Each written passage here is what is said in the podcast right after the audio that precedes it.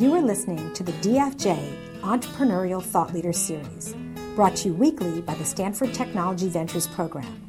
You can find podcasts and videos of these lectures online at ecorner.stanford.edu.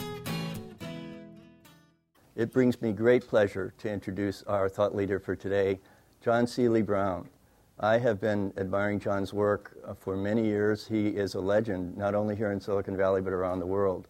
Among his many accomplishments are that he's currently one of the co leaders of the Deloitte Center for the Edge. So if you haven't gone there, you can go to his website and learn more about that.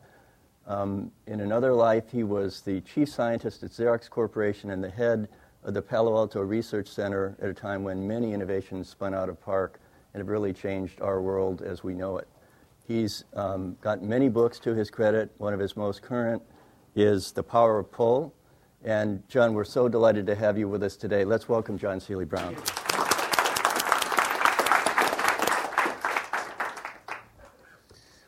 In fact, I think it's an understatement to say. I forgot the, uh, the thing. Should I say it? It's up to you, sir.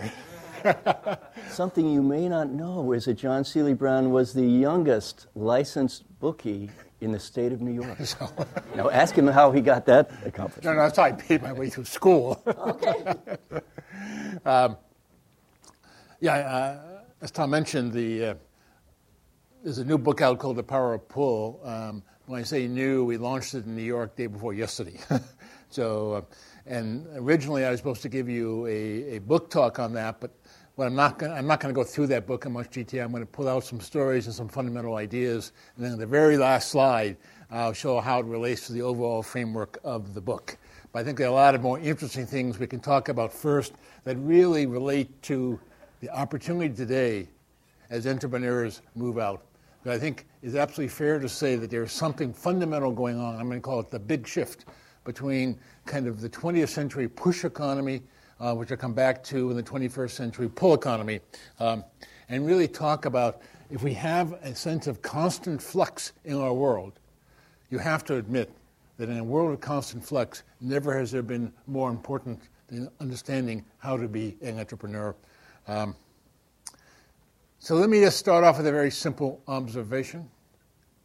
Our old institutions suck, as we'd say someplace. They ain't working very well. Um, something is broken. Maybe something fundamental is broken, nothing to do with the current financial crisis, maybe something much more fundamental. Getting to the root of that may open up a view that really says there's a whole new set of opportunities um, for entrepreneurs. But why do I think they're broken? Well, I don't. I could spend the entire talk on that, and you'd be deeply bored. But just two mild observations we have at the, at the center been computing not return on equity, because if you look at return on equity, it is possible to play an infinite amount of financial games through debt financing that can disguise, as we now know, almost anything. We've been looking at hard assets and return on assets. And if you look at the last 65 years, return on assets have plummeted 75% and there's absolutely no sign that this is going to change. In fact, it keeps going down and down. There are no tricks in this graphic. Um, we could talk about how the top quartile rather than the bottom quartile is performing, blah, blah, blah. That'd be a whole talk on this game. That's not what I want to do. Um, but I will mention one curious thing for the economist, economically inclined students. If you take this to where it crosses zero, which means our corporations have gone out of business, um, it happens to be, ironically, at the same point that the debt equals the GN, uh, gross domestic product. We don't think those things are correlated, but it's an interesting observation. To me, more interesting is in the old days, you do a startup, you do really well, the company would build, build, build, build, build, and you eventually make it into the S&P 500. And if you made it in the S&P 500, you would live there for a really long time 75, 85, 95 years. We've been able to kind of compute these are business cycles, how long companies that make it into the S&P 500, success that is called, um, how long do they last before they get toppled, before they die or are uh, acquired? Um, not that acquisition is quite the same as death, but it's an interesting question. And we're looking at getting down to a point where basically people in the S&P 500 might last only 5 or 10 years. You got to ask what the hell is going on? Or as I sometimes say, depending where I am, why are we paying CEOs so much? But it's a different story. Uh, here's an observation that at least underlies some of this game. Alfred Chandler got us to understand in the 20th century, basically, there's a fundamental infrastructure that enabled us to transport goods with amazing efficiency, and organizational architectures built up to leverage the fundamental infrastructure of the 20th century. And that's kind of a gloss. Um, but one of the most interesting things about this infrastructure is, first of all, it's a simple S curve. It means that for a short period of time, there are tremendous disruptions. Think about electrification as another example of that. It's a period in which things change, and then they stabilize out for a pretty long time. Basically, if this is the infrastructure, the key to success, by and large, is the notion of scalable efficiency. Build a lot, use the transportation mechanisms to distribute it, blah, blah, blah. But for this to work, you have to live in a predictable world. You've got to be able to predict ahead of time what to build. Build a lot of it, store it, ship it out. Um, obviously, that also means because of scalable efficiency, you want hierarchy, you want control, and if you study organizational theory, almost anywhere, basically think about organizational routines. They define what a corporation is. And we all know that the game is how to minimize variance. And that's kind of the picture of almost all notions of how the 20th century firms really worked. And by the way, almost everyone in this room had the same impression or the same experience coming through K through 12 schools. Our K through 12 schools are built on scalable efficiency, a factory model. Basically, we can predict for you what things you're going to need five or 10 or 15 years away, and we're going to build up a stock of assets for you to learn, to acquire, so that eventually you get to use them. Very much like how corporations actually work. The catch is today's world, the 21st century, is qualitatively different. We no longer have an S curve. We could argue, especially on this campus, about this curve here, but basically, the digital infrastructure, the technology underlying the digital infrastructure, looks like it's going to continue to follow an exponential. It may not be Moore's Law. We're going to change architectures, we're going to change algorithms, we're going to change a lot of things, but this exponential curve may be slowing down, but it is marching on. And the technological infrastructure we're going to build things around is, of course, more than just technology. It's a socio-technical system. And so you get interesting kind of institutional mechanisms creating in order to be able to make this stuff work. So, for example, what's happened in the last two years? Cloud computing. Well, cloud computing at the moment are standalone clouds.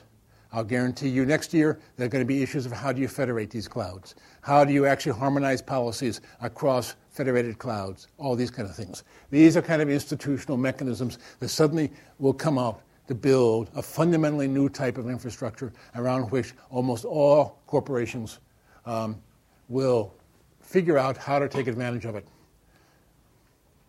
If this kind of exponential curve is more or less right, and this game is changing through punctuated evolution, bang, bang, bang, bang, bang, with no sign of it stopping, it really suggests that the half life of any given assets, any given set of skills, ain't that long. It may actually be shrinking to something like five years. We have no quantitative proof of that, but basically, it is shrinking, and the predictability of future needs is increasingly uncertain. This really means that corporations that were built in terms of protecting stocks, and by the way, this also means intellectual property, and thinking that's what you have to be obsessive about. Well, guess what?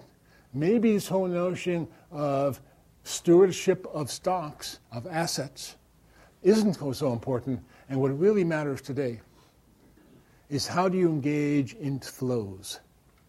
How do you engage on the edge of flows how do you participate in those flows in ways that, in fact, not only are you sensing what's going on, but by being on those edges, you're constantly creating new knowledge yourself and with the people you're participating on those edges with.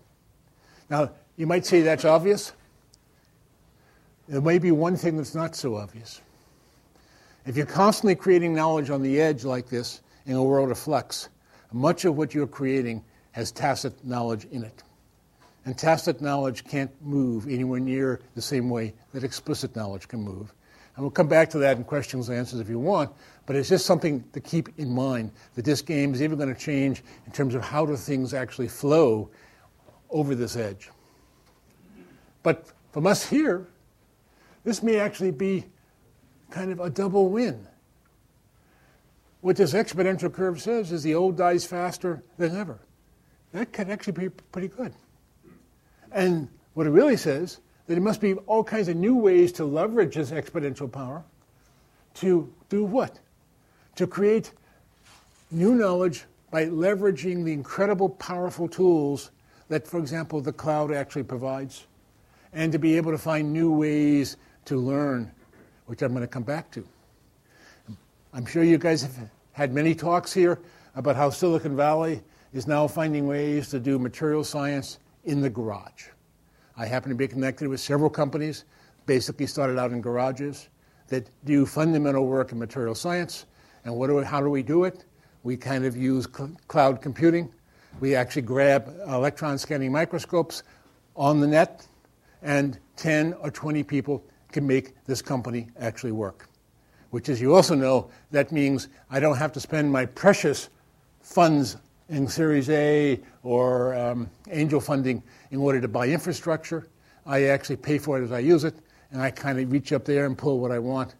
I just came from spending the day with Singapore. Um, Singapore now expects to start a company with $50,000, all based on use of the clouds. Uh, now, they get a lot for $50,000, but just think about what this means. I saw 40 new companies that have been started in that little nation state in the last year or so. So this game is changing, um, and we have to think about, in terms of being entrepreneurs, how we might use social media to be able to spread some of this, how social media and tacit knowledge might actually work together, um, and how cloud computing might change the game. So, with that kind of preface, I want to kind of take us on a little trip. I want to talk about kind of a fortuitous encounter that actually helped shape a tremendous amount of my thinking. Now, this is a strange encounter. This is not something that came from Xerox PARC. Um, in fact, I couldn't even have these ideas when I was at Xerox PARC. Um, it's extreme surfing. It turns out that I spend, for lucky reasons, three months a year in Maui. And this kid, who is, by the way, a world champion now, lives next door to me. Uh, and I've had a chance to observe how basically five kids have come together to create a cohort, to engage in incredible fast learning, to reinvent aerial surfing to at the extreme edge, and now all become world champions. And Maui, up to now, has never, ever produced a champion in its history. So, interesting question. What happened? If just one kid had done it, and this kid is pretty talented, um, that would be interesting, but not worth studying. The question is, how did they all become? And I make that, I say all, four of them have. The fifth one is more complicated, who has Asperger disease and kind of only comes, you know, he can't travel very well and so on and so forth. Although he turns out to be maybe the best surfer in the world, according to um, um, some very professional surfers today. So this is Dusty. Uh, now he's grown up a couple years. Uh, these were shot when he was like 19. He's now kind of old. He's 20, 21. um, these are some aerial shots of him. Uh, by the way, as you know, I don't know how many of you are hardcore surfers here. There are no straps on these boards. So when they do aerial twist, turns, all this kind of stuff, it's not like snowboarding. It's not something holding you to it. And in fact, I found it very interesting when I first started seeing him work. Is he sells the highest price real estate is the bottom of his board. Why? because he realized the bottom of the board, when he makes a move, is what's going to be photographed. uh, I want to just show you him in action a moment.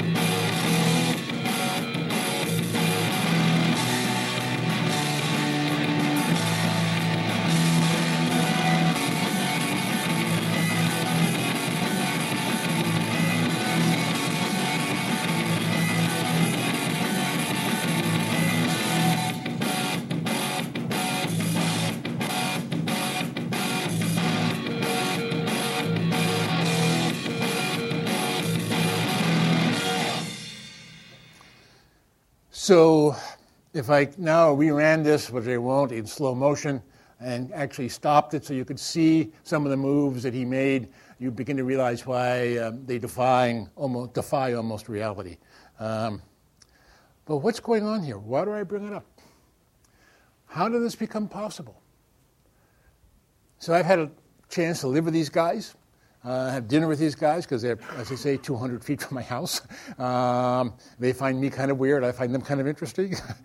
uh, now, the obvious thing is they came together and they said, somehow we're going to learn as much as we can from each other.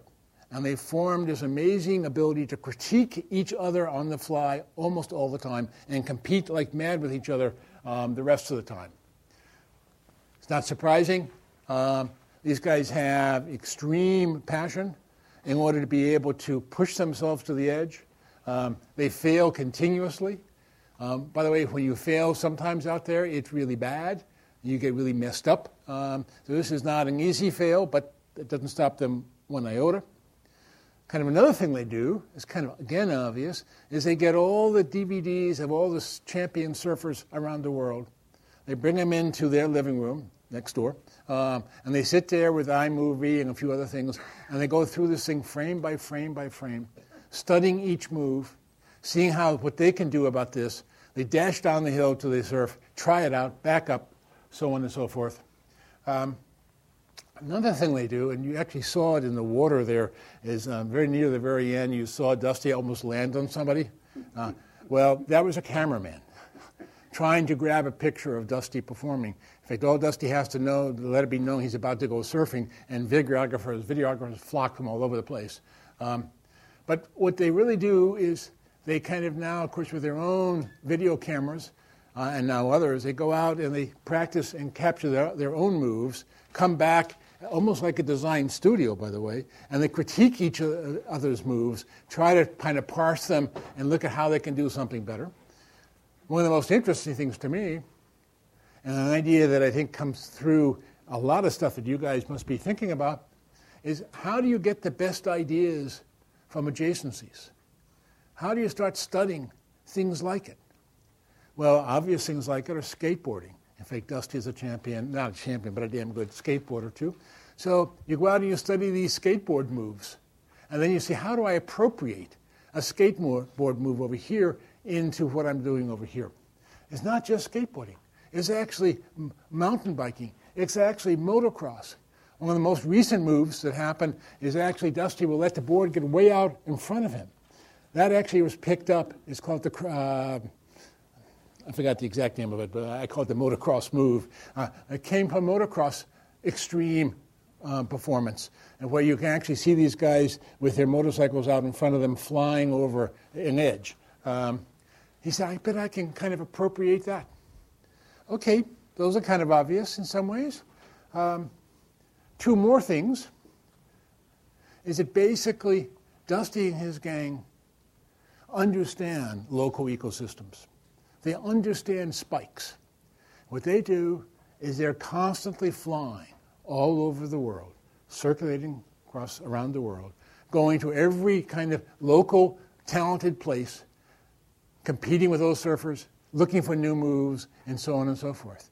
In fact, when I have to talk to Dusty, it has to be, of course, by Skype. I have no idea what country he's going to be in. He circulates the globe. But it's interesting how they have kind of figured out, as we all would expect, that there are seats of incredible talent.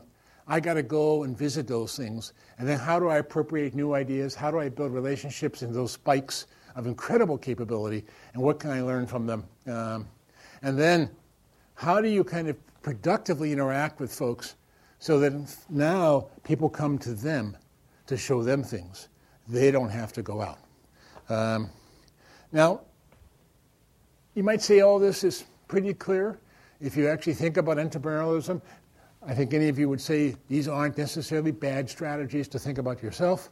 Um, but I think the key to me is somehow, first of all, it's not that they're just passionate about surfing, they're passionate about extreme performance.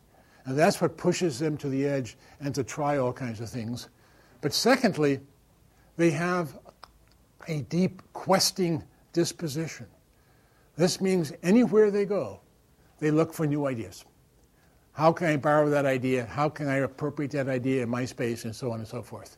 Um, well, what does this have to do with us? Well, maybe everything.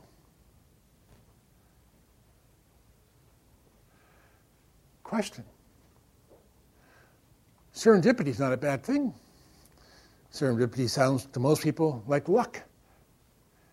Question Might it be possible to actually shape serendipity?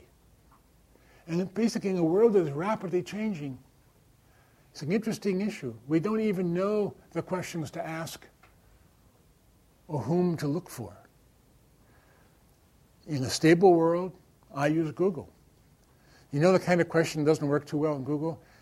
Is please tell me what I need to know that I don't know I need to know yet. it turns out that not many answers come up. um,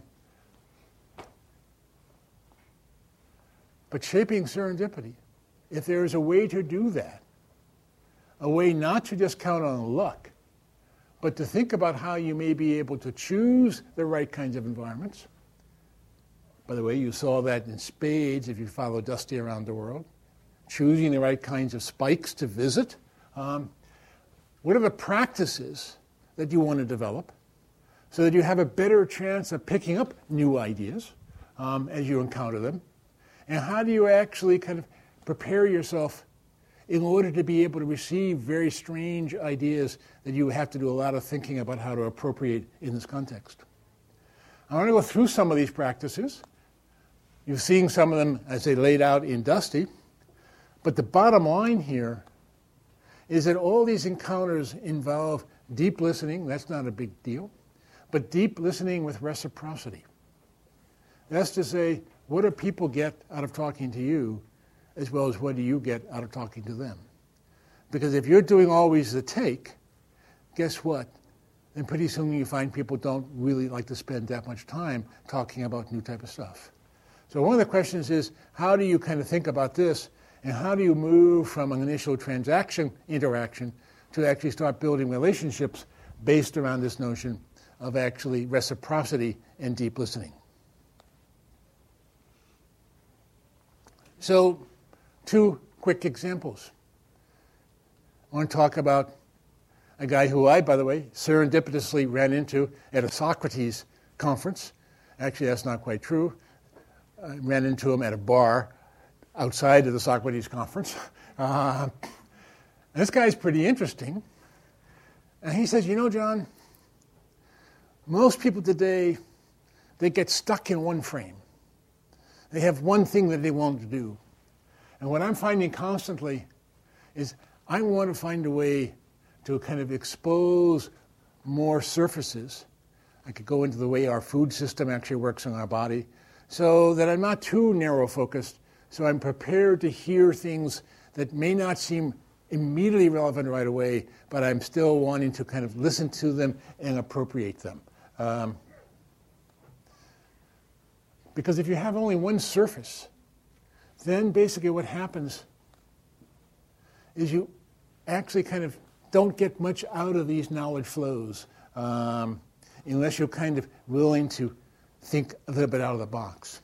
And in the corporate world, what I find over and over again, and this shouldn't be a problem that you guys have, is how do you get out of your comfort zone? So, what Jack does every year is he goes to at least one conference that he knows nothing about. The first day in that conference, he sits in the conference. He learns the technical terms. He learns the great kind of the, the, scope, the, the, shape of the ideas, and so on and so forth. Um, the second day, he hangs out in the corridors, just listening to conversations. And the third day, he actually starts to actively participate with people, practicing kind of how do you talk, how do you think about things, but now bringing his broader perspective to this game. Now, you guys know Jack. You may know Jack. At least you know some of the things he's done. So Jack shows up at the Aspen Festival, I mean, Aspen um, Roundtable in um, uh, the Aspen Institute, and he decides to drop in on energy. He knows nothing about energy. But the third day, he realizes, man, this is a serious problem. Uh, I want to get engaged. And so he creates what he calls now the Carbon War Room, which you can go on the web and see.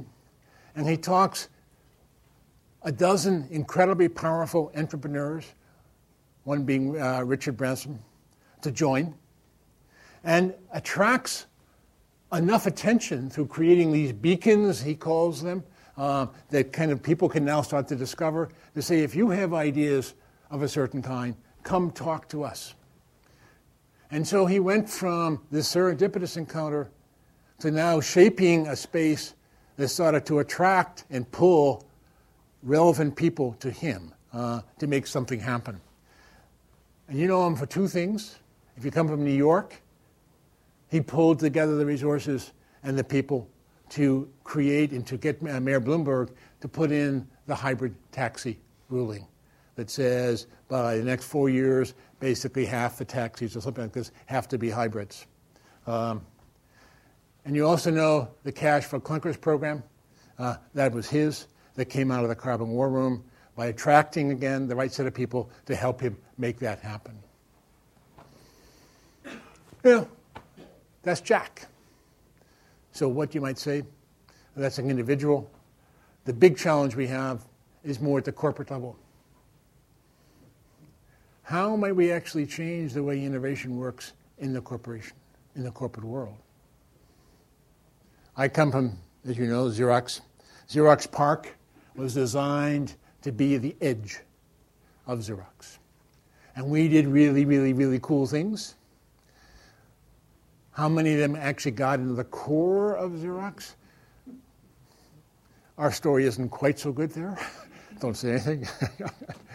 um, a lot more got to Silicon Valley and did a good shaping job at Silicon Valley. But the fundamental idea of us and almost every other major corporation was let's create these skunk works on the edge, uh, do radical things, and then somehow have the core pull the edge into the core to slowly transform the core and to leverage the capabilities of the core. Actually, I argued for that idea in the 20th century, it may have actually been a pretty good idea. But in a, in a world that is changing this rapidly, I'm not sure that actually works. We want to propose that there's another approach to this problem, and that is how do you actually build an edge and have that edge be able to attract the core to the edge rather than have the core attract the edge to it? Could we completely reverse this game? I want to show you kind of one interesting example. We go through how this all happened in the book. Um, example is a moderately conservative software firm called SAP. I think most of you may know about it. It is, I think, the biggest software firm in the world. Um, it is moderately conservative. That's being polite. Uh, um, And Shai Agassi, when he joined, and when they acquired one of his uh, companies, I mean, his company that did this, he said, maybe we could build on the edge something that actually builds a complete new way to think about web services that are open as a new kind of a platform that could actually transform SAP. So it's not going to be a case of pulling the edge into the core. The question is, could he pull the core to the edge? Now, if the game is to pull the core to the edge, don't expect the core to be all that excited about giving you all kinds of money to do that. He recognized that too. And he said, okay, what I'm going to do is I'm going to create a social development network. And I'm going to go out and I'm going to find not only developers inside SAP, but start to find developers around the world, give them total access to NetWeaver as an open platform, and say, guys, let's get together and reconstruct kind of what the next generation of SAP products should actually look like on a much more open web service, service-oriented architecture, service-oriented uh, architecture. Um, he started this in the first year. He attracted 109,000 people. Last I checked, is 1.8 million in 2008. 1.4 million people around the world have come together to build and extend and create momentum uh, behind this edge. This edge is now becoming a dominant edge, and in fact, beginning to change SAP in interesting ways. So, kind of the final thing is how do we start to break free of, I'm going to call it the Red Queen effect? The Red Queen effect well, let's go back a moment to the 20th century. There's maybe one fundamental notion underlying this notion of scalable efficiency. It's called the learning curve, the experience curve. And that is the more you do something, guess what? The better you get at it. And so much of the competitive strategies of corporations use one way or another this notion of how do I accelerate down this experience curve. Um, some of us might call it a learning curve. It's a great idea, but it doesn't take very much mathematics to realize this curve is a diminishing returns curve. What does that mean? That means for any new increments you make, you've got to run that much faster. And in fact, if you have this in a changing world, you're running faster and faster and faster and probably not even staying in place.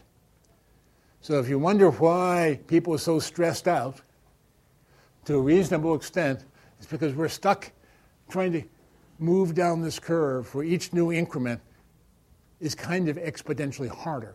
Might it be possible to completely flip this kind of a curve? How might we actually harness network effects that has a property that the more people participate, the better things get? So, my last example is to move from extreme surfing to the world of Warcraft. Um, and you might ask, why in the World of Warcraft should we care? Um, it may be interesting to note that the World of Warcraft uh, actually now has um, uh, close to 12, this was a little slightly old, has now about 12 million players uh, worldwide. Um, it is overtaking almost everything you can imagine. Uh, what's going on here? Well, if you look at the game itself, you don't see kind of what's so exciting about the game. I want to say don't pay much attention to the center of the game.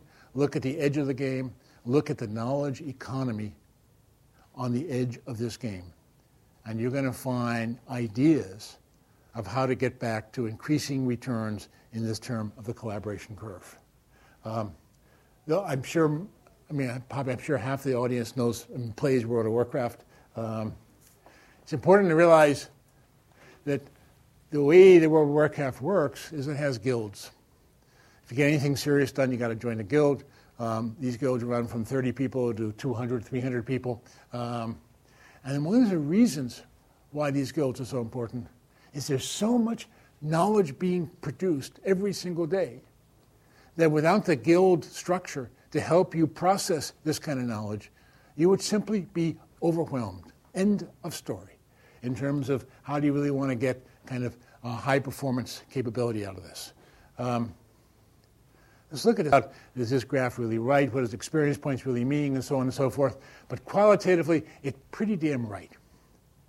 And so, as the first sign we're being able to do of how that might actually be measured to be able to show this, and I won't bore you by taking you into, for example, what we're learning in China, where I spend a good share of my time, but I will show you innovation networks in China that are using very much the same ideas and that have actually figured out how to generate exponential learning within and across their networks.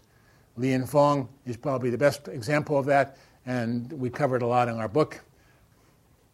I want to end very much in the same spirit of Dusty and World of Warcraft, of saying we've all grown up with the belief that the purpose of the firm was to minimize transaction costs and achieve scalable efficiency. And actually, if you could write that in a formula, you got a Nobel Prize for it. Ronald Coase. Um, might it just be the case that the 21st century, the purpose of the firm, ain't going away, quite the opposite. We think the real game is going to be how do you have structure firms to accelerate capability building?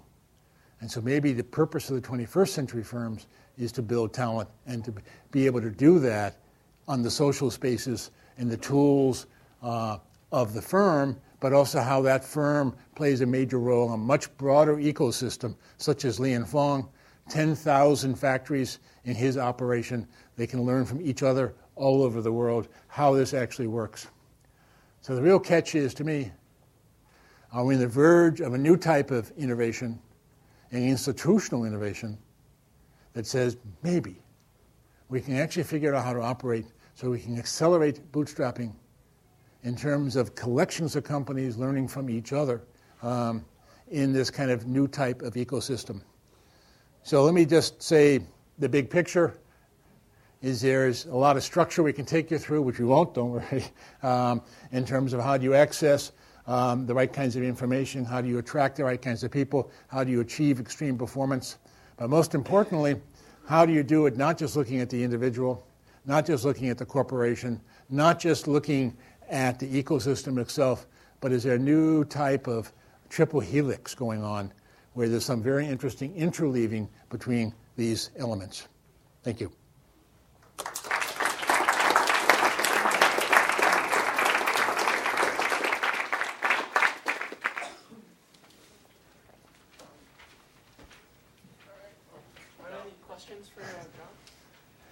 Yes.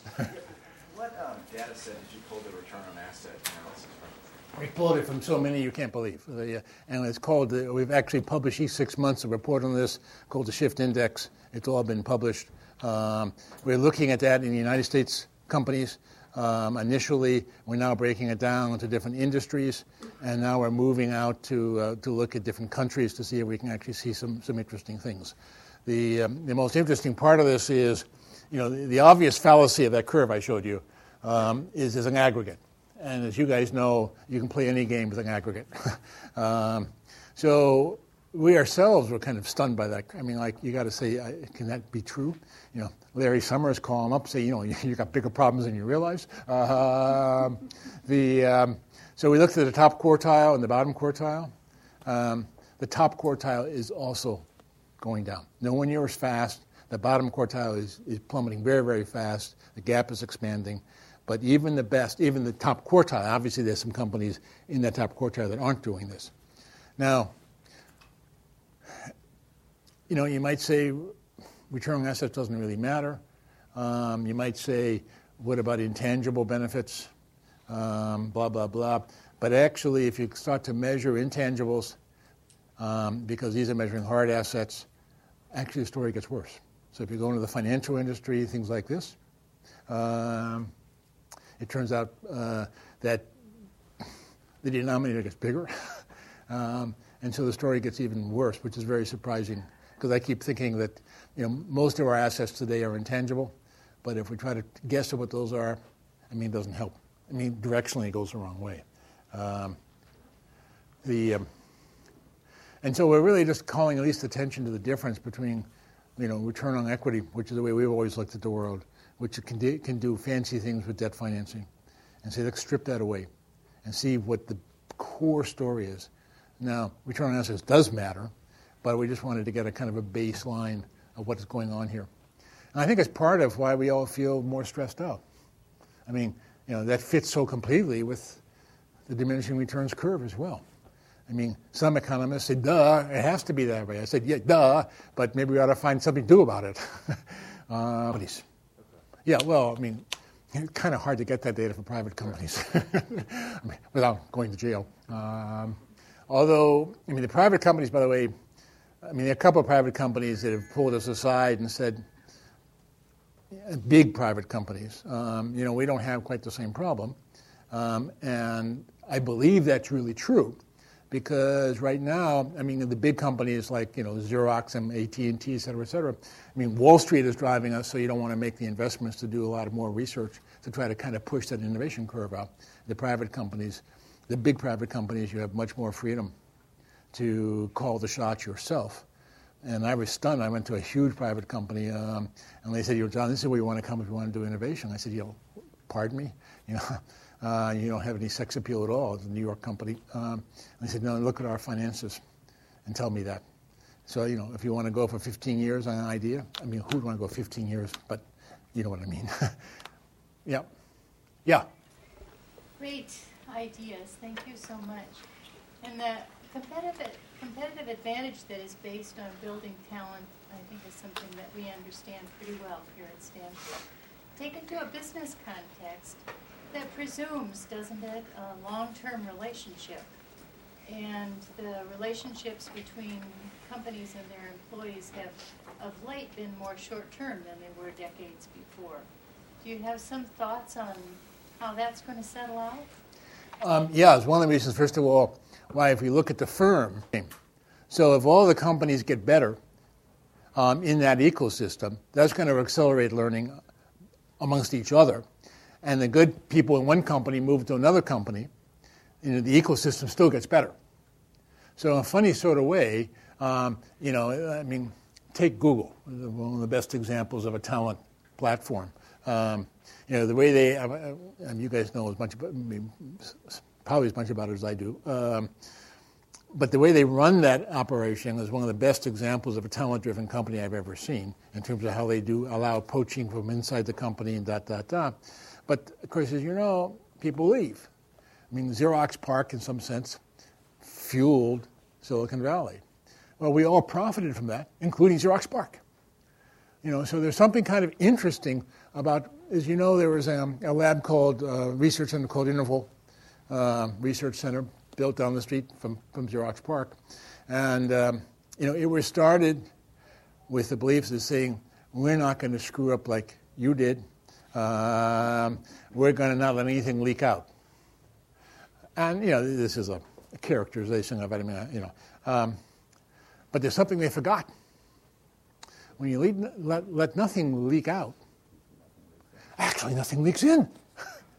that has to do with this reciprocity structure I was talking about. And guess what happened? I mean, you know, we could argue this. I don't know. Uh, nobody here from uh, that, that. Actually, there is. Okay. But, uh, but, you know, from my point of view, you could argue, but, you know, in some ways, I have to say that you guys were kind of slow to understand the internet. Because uh, not much leaked in. I, I, used to, because there's so much connection, including the director comes from PARC, uh, you know, I used to go over there all the time and well welcome. But, you know, after a while, I said, what's the point? I mean, there's, there's a paranoia of stuff getting out. So, you know, ecosystems have balance, and there's reciprocity. And to me, the, the interesting issue, at a structural point of view, um, is can you build, for example, large? Can you get can you get mass? Can, can you get scale without mass? Can you build things that are very large, but are tremendously agile? Now, in physics, would tell us no, because something gets larger, has more mass, has more inertia, it can't move. Might there be fundamentally new types of institutional innovations? That enable you to break that law and to find a way to get scale uh, without mass. And I'm going to argue that Li and Fung has cracked that figured out the DNA of how to do that. Uh, and let me just tell you one way he does this. Basically, his network is a relationship network. You can, once you join the network, there's very interesting governance protocols. By the way, just like there is in World of Warcraft guilds. I mean, these are not just self-emerging, flappy little things. I mean, the, the good ones have serious protocols, governance protocols, serious review protocols, serious dispute resolution protocols, so on and so forth. In Li and Fung's network, once you join and get you know, then you know get qualified for safe procedures and a whole bunch of other things like that, he says something very unusual. You join my network. I will guarantee I will always take 30% of your output. I will also guarantee I will never take more than 70%. I want you to work with my competitors. I do not want to lock you up because I want you to learn from those competitors. Because if you learn from those competitors, I learn from you. okay, so there's a whole sense that maybe there are quite other ways to play this. So his network is loosely coupled, but not transaction based, but relational based. They can move on a dime. I can tell you some of the amazing things how they had to restructure part of the stuff. Um, and you know, we have great pride in this country in saying Walmart is probably the world's leaders in supply chain management in terms of how do you orchestrate thousands of supply suppliers. Um, well, guess what? Three weeks ago, Walmart just signed a deal with Li and Fung, said we can't compete. The time has come. We want to learn from you. Um, so the push model of how to run that supply network is now changing. How do you get win-win situations? Um, how do you take this flex between 30 and 70? How do you accelerate the building of trust? And so on. So I think I'm kind of constantly now coming back to the fact of being, you know, a geek like some of you are here, who always believed that the world resolved in terms of how to build better nanoparticles and supercomputers and so on and so forth. Maybe there's more and more leverage now in rethinking institutional innovation in terms of new ways to work new ways to organize, new ways collectively to make things happen. And there couldn't be a better time to think about it because of the social media tools we have and because of the cloud computing tools we have.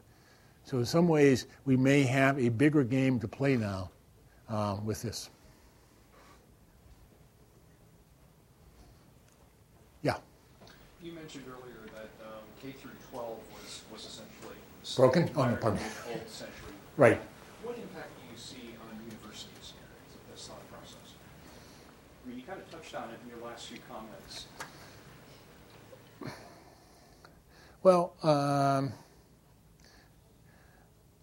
you know, we, we, are, we are proud to say our research universities are the best in the world. Uh, maybe, okay. Uh, um, you know, we are, I mean, I've, you know, call up John and get him here. uh, you know, we are used to, and he and I've had this argument in public, but, but um, um, you know, you guys here are so used to thinking everything lies in intellectual property. And in some ways, intellectual property makes it hard for academics to collaborate with other academics in other spikes of activity. Now, as long as you believe, before Bill Joy's law came into play, that all the best and the brightest are always going to be here on campus, which for you guys you can maybe kid yourself into believing. Um, then the fact that you encompass the campus with an intellectual property blanket, you can more or less get away, maybe for a while. Uh, so I'm much more interested in how do we, again, institutional innovation. What are the new ways we think about distributed intellectual property management? Or, and I've argued this to one of the biggest research universities in the world today, maybe we should make the university all open source make it all Creative Commons. Uh, now, you know, the biologists first start screaming. Uh, other people take out contracts on you, you know, because they think it's just so, such a dangerous idea. But if you actually look at the fact that the key for new knowledge is tacit, tacit can't be wrapped up in patents. It's the explicit gets wrapped up in patents. So basically, if I want to utilize the newest, cutting most ideas here and believe that they're changing every six months, kind of like fashion, I want to position myself as a company, as a startup, next door to you. And I want to hire students and faculty as consultants. Uh, and that's how this thing works. Uh, and basically, the university wins that way and from an economic model at first level. And just like you guys are fantastic here, you create a Silicon Valley, you know, did have a fair amount to do with Stanford. You know, you create tremendous wealth around you, and that money comes back. It's a gift economy uh, based on reciprocity, as opposed to transaction-based economy. So if you move from relation to, I mean, if you move from transaction to relation, and you move from how these ecosystems work, and you begin to under ta- understand tacit knowledge, this intellectual property game may be much more complicated than we first think. So, horrible ideas, once you start to unpack them, actually form the basis of a pretty interesting argument. And I've actually gotten, you know, a moderate percentage of a faculty at one of, not Stanford, but another major university to take this seriously and to think what a Creative Commons license for the whole university might mean. It won't pass, but you know, it, it's uh, these discussions can now be had seriously, um, with serious arguments with the provost, you know, and so on. So I mean, these are interesting times, but it's. By the way, you see that in AIDS vaccine right now. There's, there's, some new institutional mechanisms so we can pull all the different disciplines because Stanford is the best in X, you know, the best in Y is actually Johns Hopkins, best in Z is, is actually University of Maryland. I won't go through what X, Y, Z is. And now the question is, how do we take those spikes and connect them so that we can actually get productive friction rolling to accelerate our ability to do this? What? No more questions?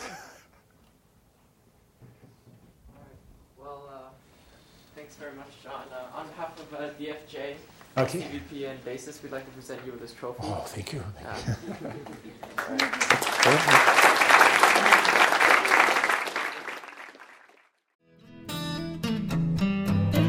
You have been listening to the Draper Fisher Jurvetson Entrepreneurial Thought Leader Series, brought to you weekly by the Stanford Technology Ventures Program. You can find additional podcasts and videos of these lectures online at ecorner.stanford.edu.